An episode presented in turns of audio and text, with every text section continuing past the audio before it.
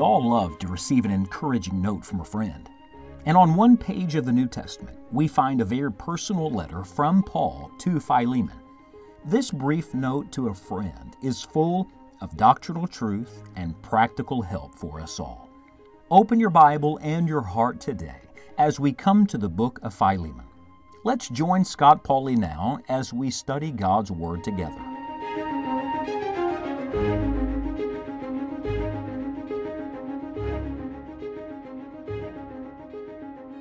We return today to Colossae, uh, but not the book of Colossians. No, we're, we're going to a particular house in Colossae. Uh, this is the house of Philemon. This is where he lived. And the Apostle Paul writes a one page note, this note to a friend that we now know as the New Testament book of Philemon. It's an amazing book. And we're still in the opening verses, and we've identified that Paul, of course, is writing to Philemon. But in verse 2, we read this And to our beloved Apphia, and Archippus, our fellow soldier, and to the church in thy house. We said that if the church was meeting in his house, that meant that this church was in his heart, because to be that closely associated with a church in that day, with followers of Jesus, it would cost you something. It meant something. I fear that today, uh, church membership uh, means less and less to people. In fact, people want to attend without even belonging, and even the ones who belong uh, don't think of the significance of what it means to belong to a local New Testament church. May I ask you, is your church in your heart?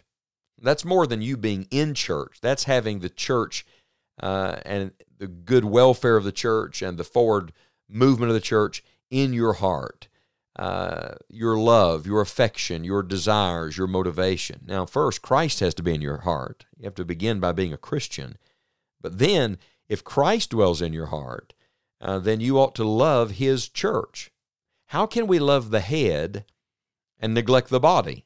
Remember, Jesus Christ is the head of the church, and the church is the body of Christ. So, how can we say we love the Lord Jesus Christ and then we neglect the local New Testament church?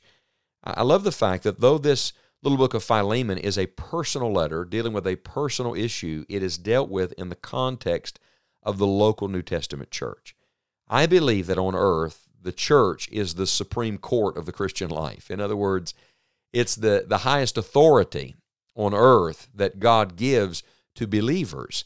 It's what binds us all together. Now, we've learned something already about this church, what it did for Philemon, what it does for us, and it is this that the church leads you into fellowship. And we identified all of these fellowship words fellow laborer, fellow soldier, fellow prisoner. And I would just encourage you be a part of a local fellowship of believers. And that means more than we sit and eat together. Uh, I know we work together, we fight together, we uh, encourage one another through the trials of life. That's real fellowship. But let me point out a couple of other truths today that I see from the life of Philemon. The church not only leads you into a fellowship, but the church also lifts up your family. Uh, in verse number two, Paul writes not only to Philemon, uh, but he refers here to beloved Apphia and Archippus, our fellow soldier. Who are these people, Apphia and Archippus? Uh, they're, they're more than just church members. In fact, uh, they are identified individually and closely connected to Philemon. And so, because of that, most Bible teachers believe that Apphia, our beloved Apphia was Philemon's wife, and that Archippus, this fellow soldier who was engaged in the work of the church, was Philemon's son. That's fascinating to me. Archippus is mentioned in one other place, and that is in the letter to Colossae, uh, the book of Colossians. Colossians chapter 4, verse number 17 says, And say to Archippus, Take heed to the ministry which thou hast received in the Lord, that thou fulfill it. So get the picture. Philemon is not the pastor, He's just a man who lets the church meet at his house, but he's obviously a dedicated church member. His wife is heart deep in it as well. Everybody knows that the wife would have to be the right kind of hostess to allow all these believers together in her home.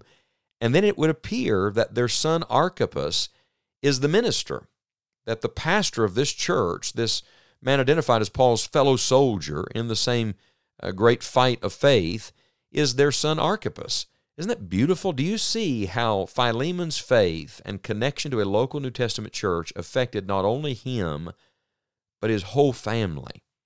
How close is your family? to the family of God. Of the greatest things you'll ever do is connect your home to the house of God. And I'm going to tell you why. Your kids will grow up, and your kids eventually, at least the way it's supposed to be, will leave your house. They'll have their own family. But they should never depart from the fellowship of believers. They should never get away uh, from communing with the saints. That's something all of us can build our entire life around.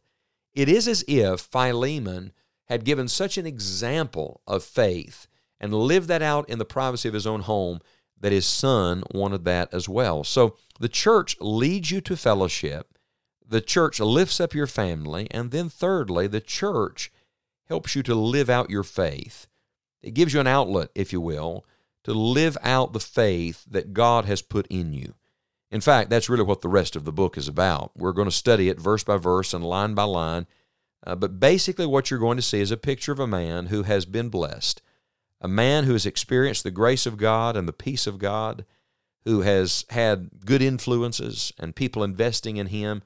And what does he do?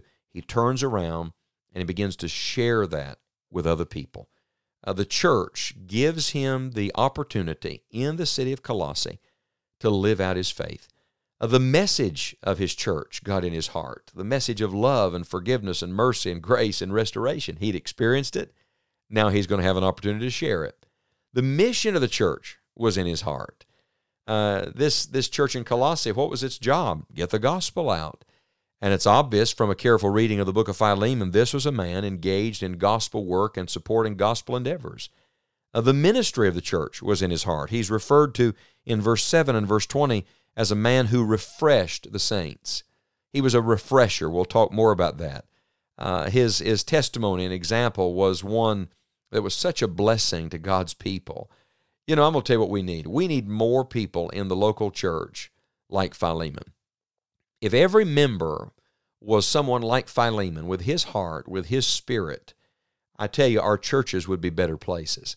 You know, it's sad, but in our culture, we've become such consumers uh, that it's all about us. And even church and the way people think about church becomes a very selfish thing. What can this church do for me? What can this church do for my family? Well, my brother, my sister, it's going to do a great deal for your family, for your Apphia, and for your Archippus. Uh, but it's not just what the church can do for you, it's what you can contribute to the work of Christ and to the needs of others. That's what a church is about. That's why God connects us. And I think we've got to get out of ourselves uh, long enough to recognize that this, this is bigger than us. And what is being addressed in Philemon is more than just a personal conflict or an individual need. No, it's a church matter. It's always a church matter.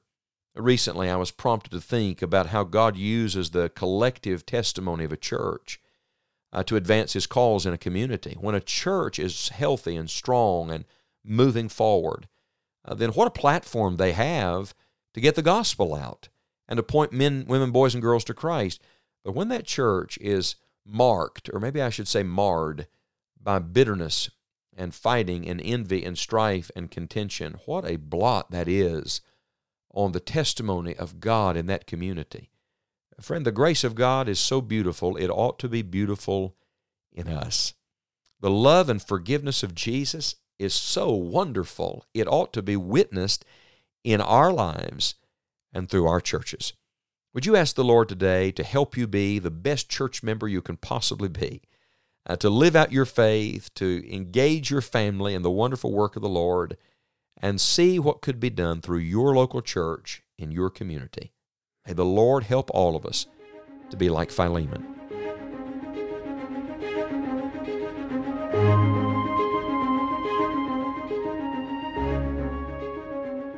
Thank you for listening. This inspired letter has so much truth for each of us. Ask the Lord to help you live in the grace of God and share it with someone else today. Perhaps you could even write a note to a friend and encourage them to keep following Jesus. Visit enjoyingthejourney.org for many more resources and invite someone else to join you as we study together. Until next time, may God richly bless you.